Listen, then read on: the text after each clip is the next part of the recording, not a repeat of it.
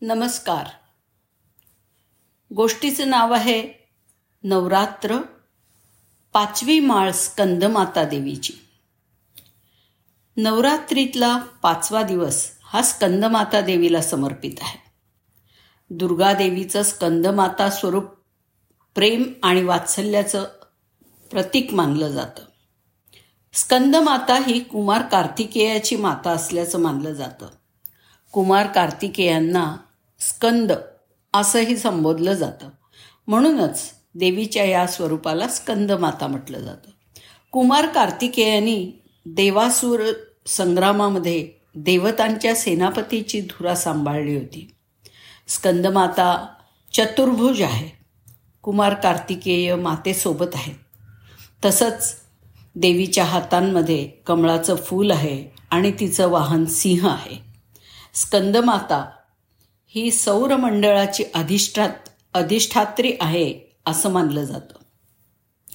या देवी सर्व भूतेषु मा स्कंदमाता रूपेण संस्थिता.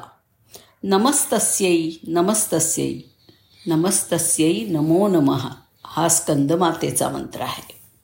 नवरात्रीतल्या पाचव्या दिवशी पूजिल्या जाणाऱ्या स्कंदमाता देवीचं व्रत मुलांना दीर्घायुष्य मिळण्यासाठी अत्यंत फलदायी मानलं जातं. स्कंदमाता देवीचं व्रताचरण केलं तर भाविकांच्या मनोकामना पूर्ण होतात. घरात सुख शांतता समृद्धी नांदते अशी मान्यता आहे. पाचव्या दिवशी दुर्गादेवीचं पाचवं रूप म्हणून देवी स्कंदमातेची पूजा केली जाते. भगवान स्कंद म्हणजे कार्तिकेय याची आई असल्यामुळे देवीचं हे पाचवं रूप स्कंदमाता म्हणून ओळखलं जातं हे आपण बघितलंच. भगवान स्कंद यांना कुमार कार्तिकेय या नावाने पण ओळखलं जातं. पुराणात त्यांना कुमार आणि शक्तिधर असं संबोधून त्यांचा महिमा सांगितलेला आहे. त्यांचं वाहन मोर आहे. स्कंदमातेच्या अवतारात भगवान स्कंद बालकाच्या रूपात तिच्या मांडीवर बसलेले आहेत. शास्त्रानुसार सिंहावर स्वार झालेल्या स्कंदमातृ स्वरूपिणी देवींना चार हात आहेत.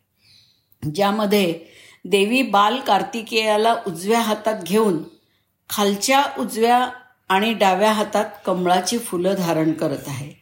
आणि वरच्या डाव्या हाताने तिने जगत तारणार्थ वरदान मुद्रेमध्ये हात ठेवलेला आहे.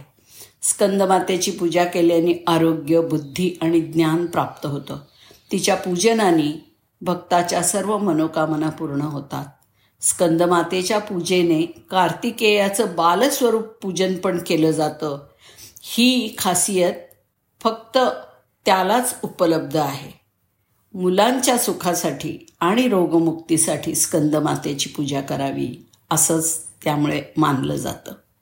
धन्यवाद.